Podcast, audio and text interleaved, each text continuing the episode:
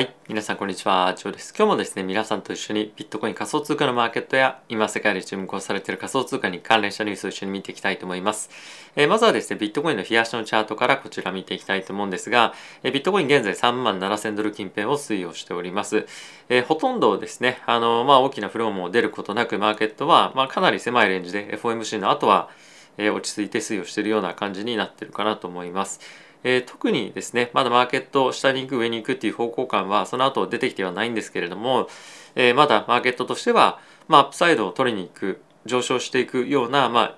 材料っていうのが、まあ、今ほとんどないと。でプラスマーケットでは今後 FOMC を経てですね利上げをどのくらいのペースでやっていくかっていうところが非常に不明確であることから結構やっぱりその今4回か5回みたいな感じでマーケットでは織り込んでるんですね金利のマーケットでは。でそれで、ちょっと後ほどもカバーしていきますけれども、まあ、一部のアナリストの方に関しては本当にその5回6回7回まで織り込んでいった方がいいんじゃないかっていう人も出てきているので、まあ、そういったあたりを今後織り込みに行くようであればマーケットとしてもう一旦下をえトライにする3万ドルをトライしに行く、まあ、パターンというか、えー、局面ももしかしたら出てくるのかなと思うので、まあ、そんな楽観的にいるというよりも、え引き続きダウンサイドを見てる方が、まあ、あの方向感としては、まあ、可能性高いのかなと僕は個人的には思っております。あとはですね気になるのがちょっとイーサも後ほど見るんですけれども、まあ、結構またアルトでここ最近非常に強かったルナとかがですね大きく下がってるんですね。でこの辺りに関しては、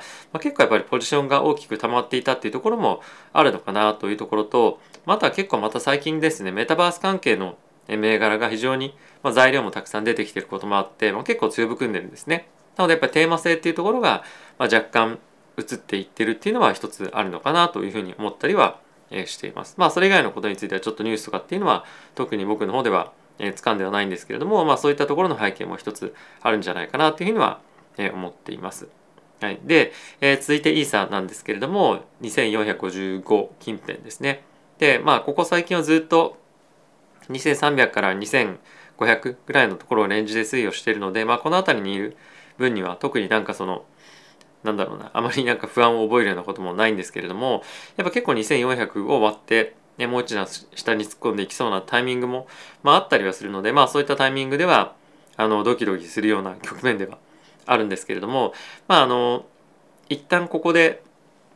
この1回目の FMC が今年終わった後で、まあ、急速にまた利上げの方をですね織り込んでいくイベントっていうのがまだ出てはないんですが、えーと、おそらく今後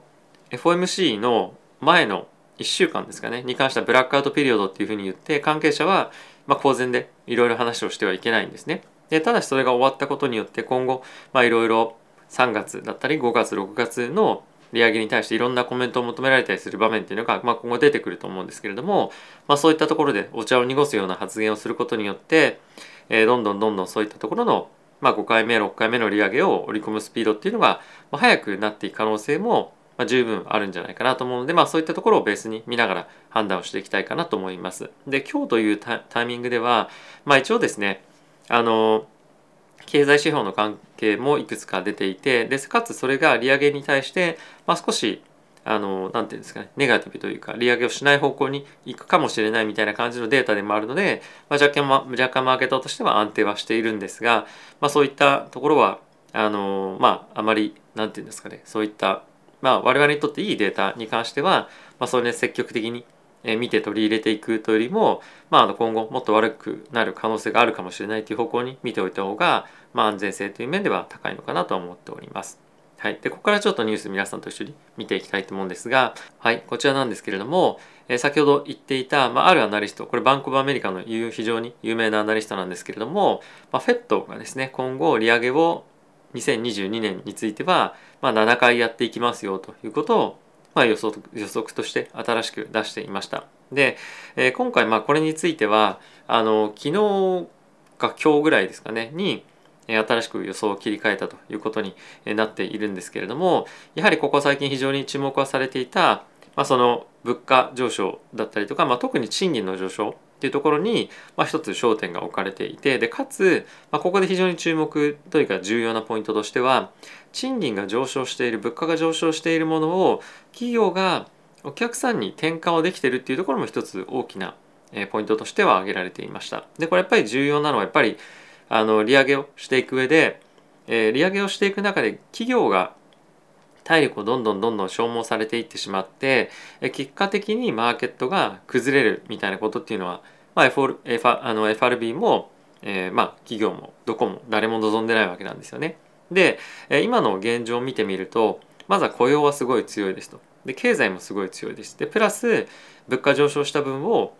えー、企業が吸収するのではなくてこの中で一応マクドナルドが例に挙げられているんですが、まあ、マクドナルドの従業員の給料が上がったとしても、まあ、それをお客さんに今のところかなりまあしっかりと転嫁できているというところもあるので、まあ、その辺りに関しては経済がまあ落ち込むような心配はまあないんではないかというところの前提の上でのこの7回利上げっていうのが、まあ、今提唱というかあの言われていたりはします。でこのマーケットをこれに対しての反応っていうのは正直まだないと思いますしこの7回利上げっていう予測自体が、まあ、現実的かっていうと今のところまあそういうふうには僕は見てないかなと思うんですね。なのでまあ若干あの極端な例ではあるかなと思うんですけれども、まあ、この一つの要素であるしっかりと企業が個人にというか消費者に対して価格を転嫁できているっていうポイントについては非常に重要な観点かなと思うので、まあ、この辺りは一つ参考にはなるんじゃないかなと思っております。はい、であとはですね今日、えー、発表あった経済指標なんですけれども、えー、人を雇うためのコストについては、えー、まあ今非常にいいペースでは上がっているんですが、え、この2021年の、まあ、最後の3ヶ月で、え、このコストはですね大体1%ぐらい上昇したんですね。でただしその前の3ヶ月えーと、789に関しては1.3%上昇していたというところでこれ上昇率が少し鈍ってきたっていうのが、まあ、一つ今日は交換されているようなポイントにはなるんじゃないかなと思います。で、まあ、これについては今後さらに上がってくる、まあ、加速して上がってくる可能性も十分あるので、まあ、あの今回の数値が良かったからといって、まあ、一喜一憂するような数値ではないんですけれども、まあ、一応一部の、えー、まあ分野だったりとかではこういった賃金の上昇だったり物価の上昇っていうところが、まあ、落ち着いてきてるところが、まあ、今のところはあるよねっていうところが、まあ、一つあのまああのなんていうのかな安心というかまあ見ておいてもいいのかなと思います。で実際にはやっぱりエネルギーの価格だったりとかまた住宅の価格ですよね。まあこういったところが非常に我々の生活に影響あるようなポイントだと思いますし、まあ、あとはあの非常に我々が直に実際に見にくいところではあるんですけれども、まあ、トラックドライバーの給料だったりとか、まあ、そういった物流に関連したところの人件費の高騰っていうところが収まってくれば、まあ、この辺りの物価上昇だったりとかサプライチェーンの逼迫っていうところは改善に向かうのかなと思うので、まあ、あのどこかどこ局所的なところを見るというよりも、まあ、かなり幅いあの広い範囲で物事を見ていかないとちょっとあの今後の先行きを予測するのは難しいかなと思うので、まあ、結構細かくいろいろとデータは見ていきたいかなと思っています。まあ、いずれにせよまだそんな安心感が出て出てるような環境ではないんですけれども、まあ、一旦一応こういうデータも出てるよというところが参考になればなと思いました。はい、でここから仮想通貨に関連したニュース見ていきたいと思うんですが、えー、まずはですねベルギーの、えー、政治家の方ですねが、えー、ビットコインで給料を受け取るということを始めました。でこれについてはヨーロッパで初めてのこういった取り組みを行う政治家ということで非常に注目を集めているわけなんですけれどもやっぱりですねアメリカだけではなくてヨーロッパもですねビットコイン仮想通貨に関連した非常に先進的に取り組みっていうのが進んでいるでかつヨーロッパの方がどちらかというと金融とビットコイン仮想通貨っていうところの融合が非常に進んでたりもするんですね。でプラスヨーロッパの方は KYC とかっていうところも非常に厳しくやってる取引所も多くてかなりまああのマーケットのポテンシャルっていうのは、まあ、秘めてるかなと思っています。でプラスそれ も何個プラスするんだって感じですけどヨーロッパの方に関しては結構クリプトに関しての税制が非常に優しかったりするところが多かったりするんですよね。でそういったところを考えてみると、まあ、より普及普及しやすいような、え環境には、まあ、アメリカと比べてもあるんじゃないかなと思うんですね。なので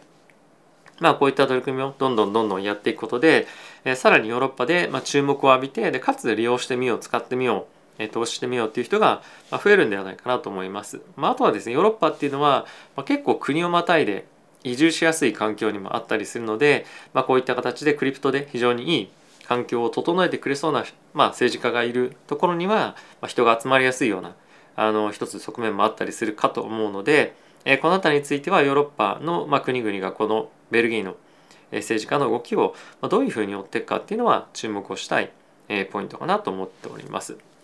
はいまあ、そうだあとはですねヨーロッパっていうのはあの国によって非常に産業がなかったりするところもやっぱ多いんですよね。でそういった中でいかに自分たちの国に産業を持ってくるかっていう観点でも、まあ、こういったところの動きって結構重要なんじゃないかなと思うので、まあ、今後も他のところも出てくるかもしれないので注目をしていきたいかなと思ってます。はい、で次なんですけれども、えー、フィデリティがですねまた2つ、えー、メタバースだったりとかクリプトに関連した ETF を出すというところを発表していました。でまあここ最近あんまりニュース出てこなくなりましたけれどもビットコインの現物の ETF 非常に注目されてますよね。でまあ注目はされてるんですけれどもあの結構ですねここ最近はもともとクリプトネイティブだった取引所が、まあ、非常にアメリカ人に対しても使いやすくなっていたりとかあとはロビンフットが、まあ、ビットコインだったりとかと、えー、株式とかをまあ一緒に取引できるようになっていたりとかっていうのもするので、えー、そのビットコインの現物の ETF の需要が、まあ、本当にあるのかどうかっていうところも、まあ、疑問ですと。でさらにそこを承認してもらうハードルがかなり高いというところでビットコインの現物 ETF を積極的に、まあ、あの上場するために SEC と交渉したり頑張るとかっていうところよりもやっぱり今注目されてるのってビットコインだどうだとかっていうところよりも Web3 とかメタバースとかそういったところだと思うんですね。なので、えー、結構大きく舵をシフトして、えー、こういったメタバースだったりとか、まあ、クリプト関係のブロックチェーンのテクノロジーに対して、まあ、先日もあのマイニングの、えー、企業に投資する ETF とかっていうのも出てましたけれども、まあ、そういったところに、え、結構みんな業界は舵をとシフトしてえ、今のところお金を取りに向かってるっていうような動きが、え、結構出てきたんじゃないかなと思ってます。でこれは結構やっぱり非常にいいことだと思っていてやっぱりなかなかそのメタバースだったりとかビットコインのブロックチェーンだったりとかなんかそのどの分野にあの投資をしたいっていうのを分かっていながらもどの企業に投資すればいいんだっていうふうに分からない方々も結構いたりすると思いますしプラスあのファンドで、まあ、例えばメタバースの企業に対して投資をしていこうというふうに、まあ、なっている場合、まあ、そんなにそのメタバースの企業ってそもそもあのメタバースだけやってますみたいなのってまあそんなないと。でそう考えてみるとやっぱり一つのところに大きくドーンと貼るっていうよりも、まあ、結構分散していろんなところに貼っていくメタバースにまあ結構特化していたとしても、まあ、そんなにやっぱりそのそればっかりやってるのでもなければそこの分野でものすごく強いみたいなところも、まあ、ちっちゃくてもですねってことはやっぱりないので、まあ、こういった形の商品っていうのは結構好まれるんじゃないかなと思うんですね。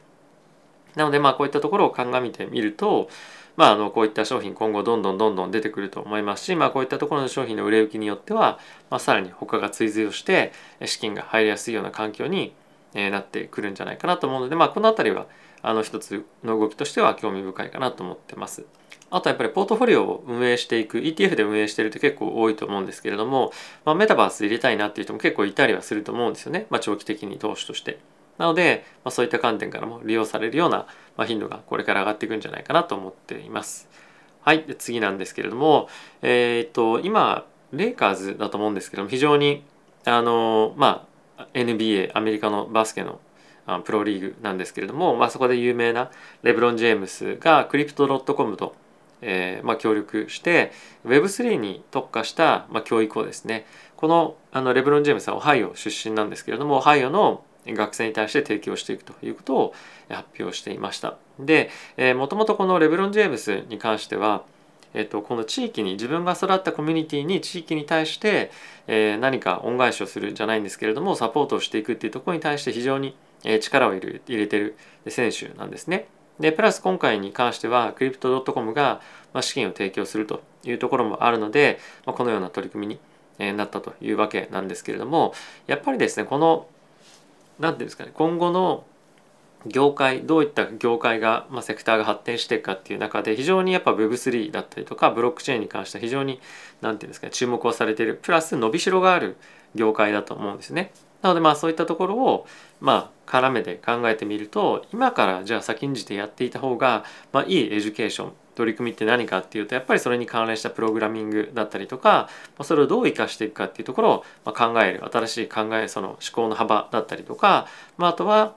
既存のこの Web2 とかいうふうにまあ言われてるような分野をどういうふうにレベル3あの Web3 に持ち上げていくかあの移行していくかっていうところもあったりとかすると思うので、まあ、そういったところが今後ビジネス非常にどんな業界も中心になっていくと思うんですよね。なのでまあそういったところを考えてみると、まあ、この取り組みについては非常に